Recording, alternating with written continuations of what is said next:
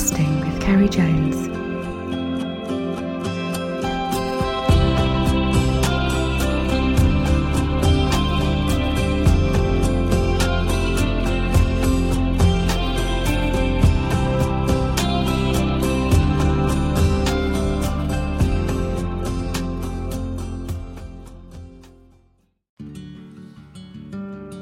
Hi everyone, and welcome to Casting with Kerry Jones. This episode is a special one because it's the anniversary. Uh, 12 months ago, I started this podcast, and I didn't expect it was going to take off the way it did, and I've thoroughly enjoyed every moment of it. Meeting new people and and get messages every week with like-minded people. During that time, I made 48 episodes with just under 20,000 listeners in that time. So I thought I'd do something a bit special for this episode. And it's a question which I've been asked many times during that time, and which I get asked every week, is to tell the story of my catch of the Loch Corrib record, £23.12 Corrib Ferox. But that's what this episode's about. The story from start to finish, how I got into fishing for Ferox to the capture. And thanks again for listening to my podcasts. We've got lots more ideas and lots more guests planned the next few months. Sit back and enjoy.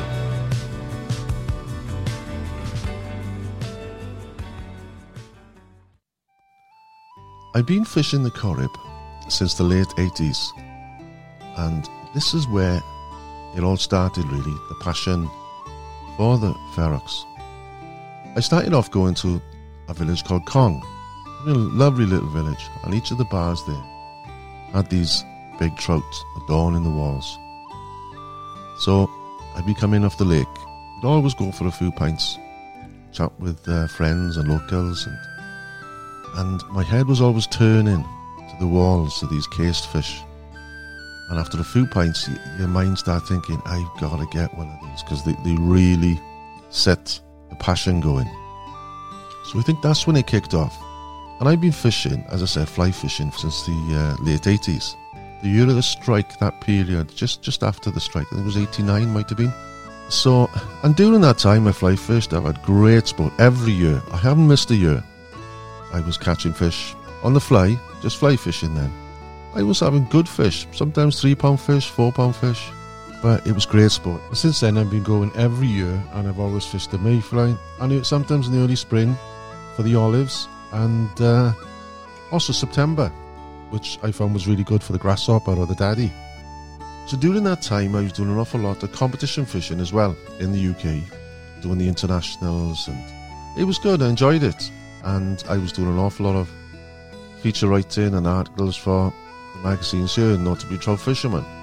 But when you do something for such a long time, you start to get stale, you know, and you want new goals. So on a trip, I think it was around about 2000, 2001, um, I started seeing some guys on the Corrib catching big fish, trolling. And when you see these big fish, it really gets you excited, you know. So I thought, I got to get into this. And it didn't take long then. Over those last, the following two years, I was seeing more and more people catching these 10 pound plus brown trout. Um, and one of the trips I was there, I think it was 2002, I think, or thereabouts. I was over in Oughterard, and I happened to be in my room at the time, and I had a call of late Mike Noon, and uh, he said, uh, "Oh, do you want to come over to the Lake Hotel?" Young Cahill, his son, taking these guys out, Gillian, and uh, they got a, it's a 21 pound ferox. So I went straight over to the Lake Hotel and I saw it and I thought, wow. And that fish now is in Faherty's Bar in Oughterard. Beautiful looking fish, a great fish. So this was what I was looking for, a new goal. You know, whereas the fly fishing, it's starting to get a bit stale, you know, and I want some new, want some new adventures, you can say. So, every chance I got, I was over the Corrib then.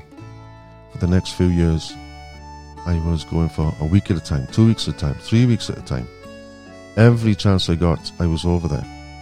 And I was slowly, because there's nothing really mentioned, nothing written how to catch ferox and how they live and how they eat and it, just a learning curve. And uh, I, I got my own boat over there. So I was going out early some mornings, as early as 4 or 5 o'clock. And I would spend all day, every day, up until 11 o'clock at night, trying different areas, uh, different baits and methods, and in all conditions. Literally, hail, wind, blistering hot conditions. So it was only a matter of time. Things started to improve. And I was starting to catch. Initially, I was getting lots of six, seven, up to 11 pound fish. I started to learn there's different techniques with different size fish as well. So I gradually, each season, the fish were getting a little bit bigger, and I was getting them 10s, 11s, 12s, and then there was 14. And that was a barrier. I couldn't get one bigger than 14. And uh, I soon latched onto a method and an area where I knew there were big fish and I could catch them. And in 2011, I was doing just this, and I did have one 19 and a half, which is on another podcast which I've done earlier in the series. I actually had one the year before that, would have been 2010, which I lost, which was a much bigger fish. And this, what happened then was, as soon as I lost it, I just went straight in to my accommodation, got a tumbler of whiskey, and I sat there and I thought, oh, you know, when you when you put it in hours and days and days and days, weeks, and then you lose a fish, and it was because it was careless. It was. I just got on the phone. It was about another six days to go before I was uh, supposed to go back home. But I got on the phone, rung Stena Line, and I just left. I couldn't face the lake again. I went back home then. So obviously, you know, you learn from your mistakes and hopefully you won't do them again. And the following year, which was in uh, 2011, I did have one 19 and a half.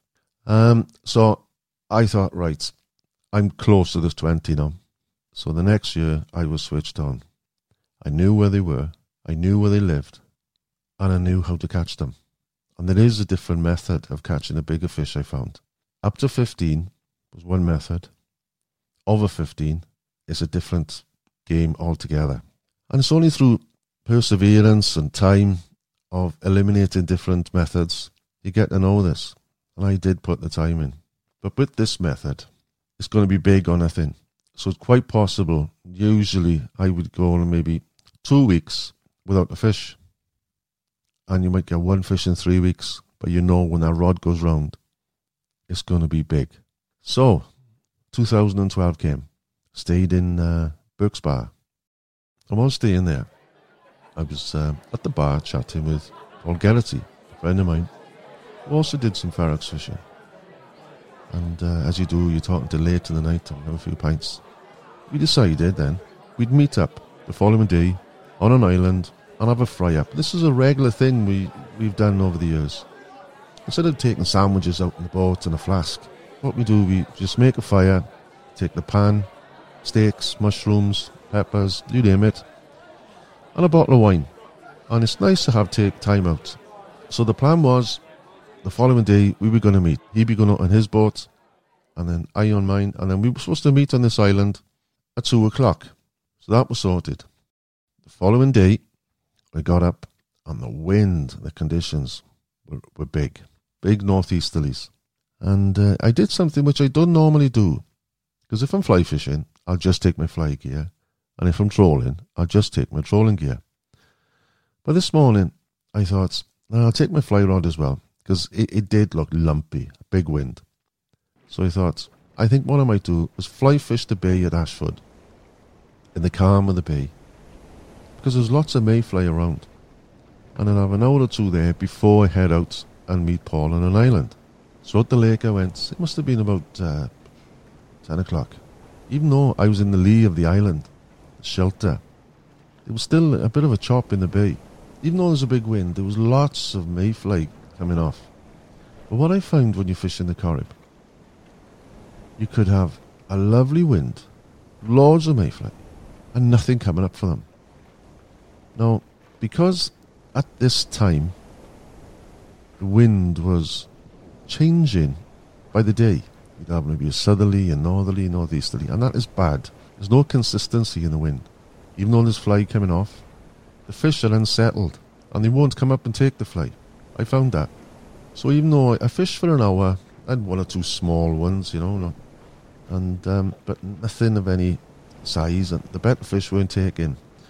So anyway, I was fishing away, and then and then I had a call on my mobile from Paul saying that the wind is way too much for him. That he's going into the island, to have a bit of lunch early. Do I fancy joining him? So I said, yeah. So I reeled in and headed for the island, out about three, four mile out in the lake. This would have been now about 12 o'clock. We head in, we have this lovely little island, moored up, made a fire, both settled down in the shelter of the island to have a steak lunch. We stayed there for about a good hour, I'd say, something like that. I actually took a photograph of us there, so I, I put in the story notes so you can see. Little did I know in that picture that what was going to happen later.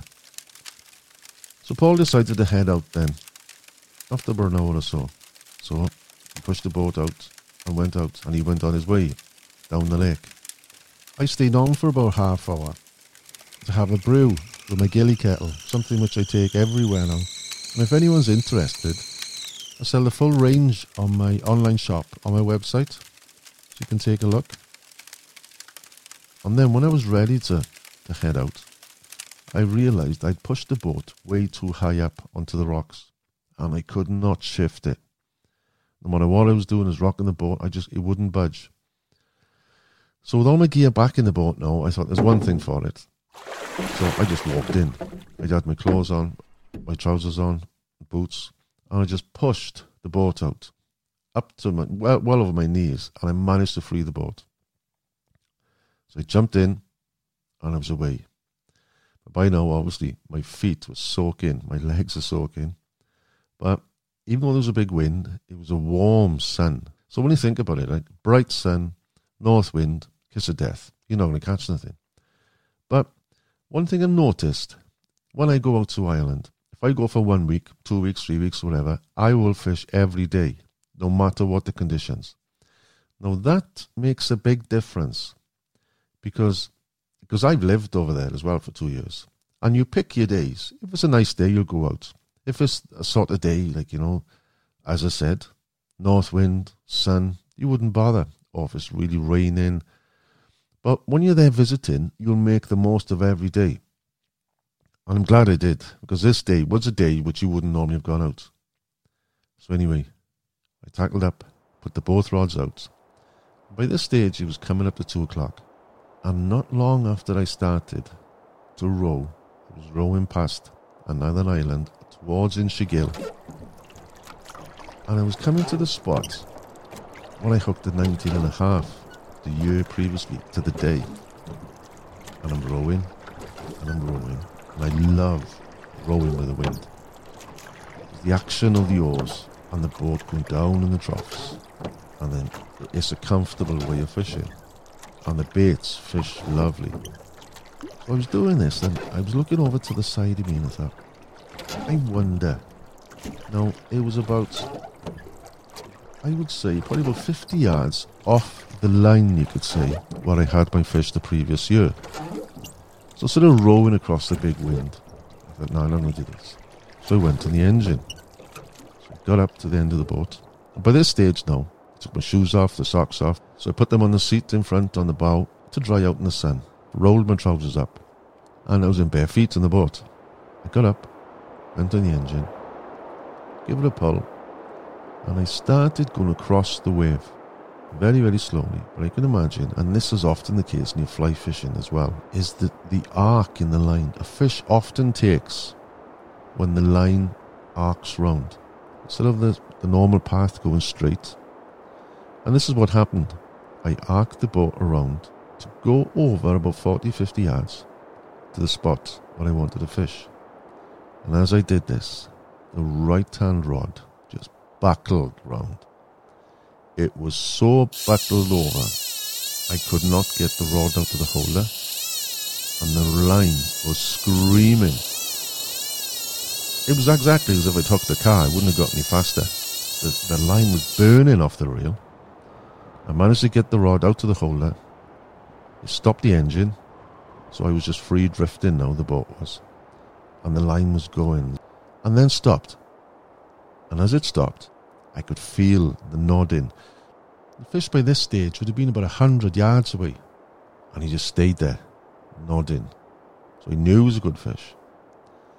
But if I'd known if he was a, as big as what he was, I wouldn't have done what I was going to do next. So what I did then, I'd held it with my left hand, the rod, just held it there.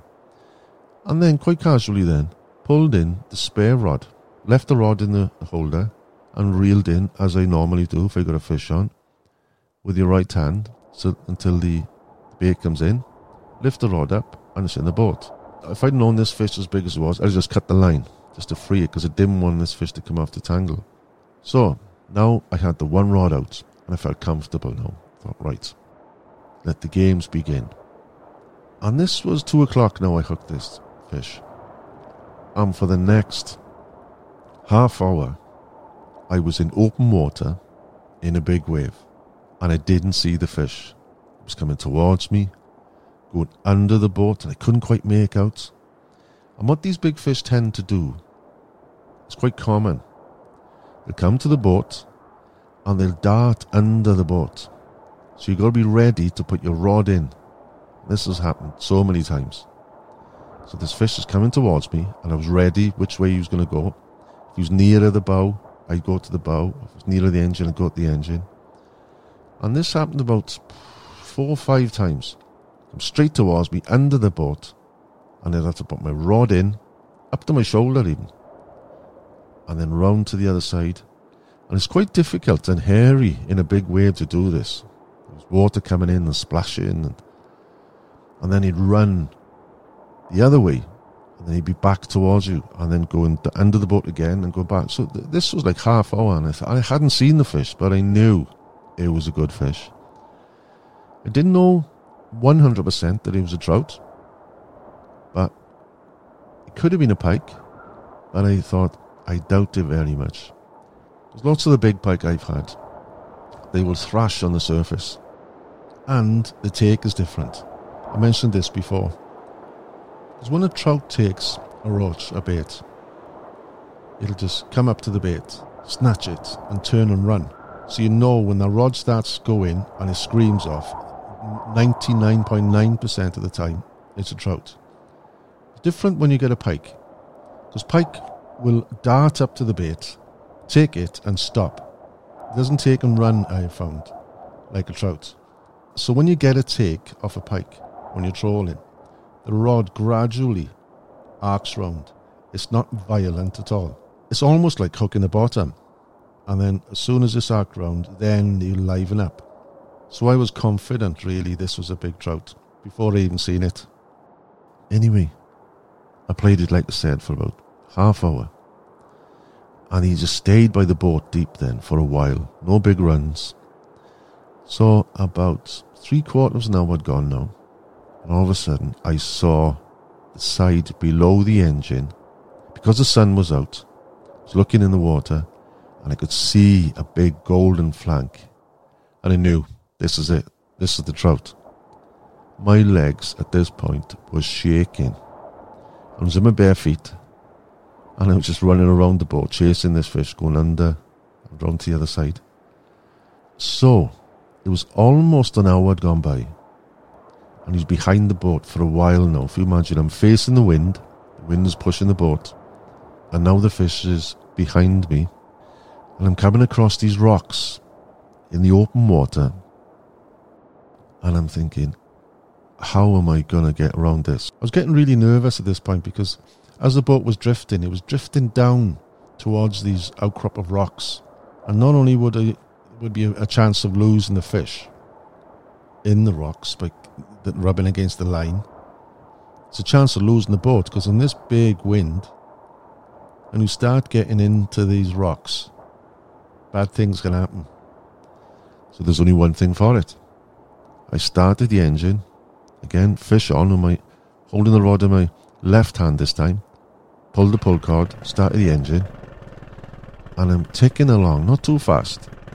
So I would go maybe 60 yards, away from these rocks. So I didn't want to get the fish close to these rocks. Good chance they would have rubbed the line against them and have been off.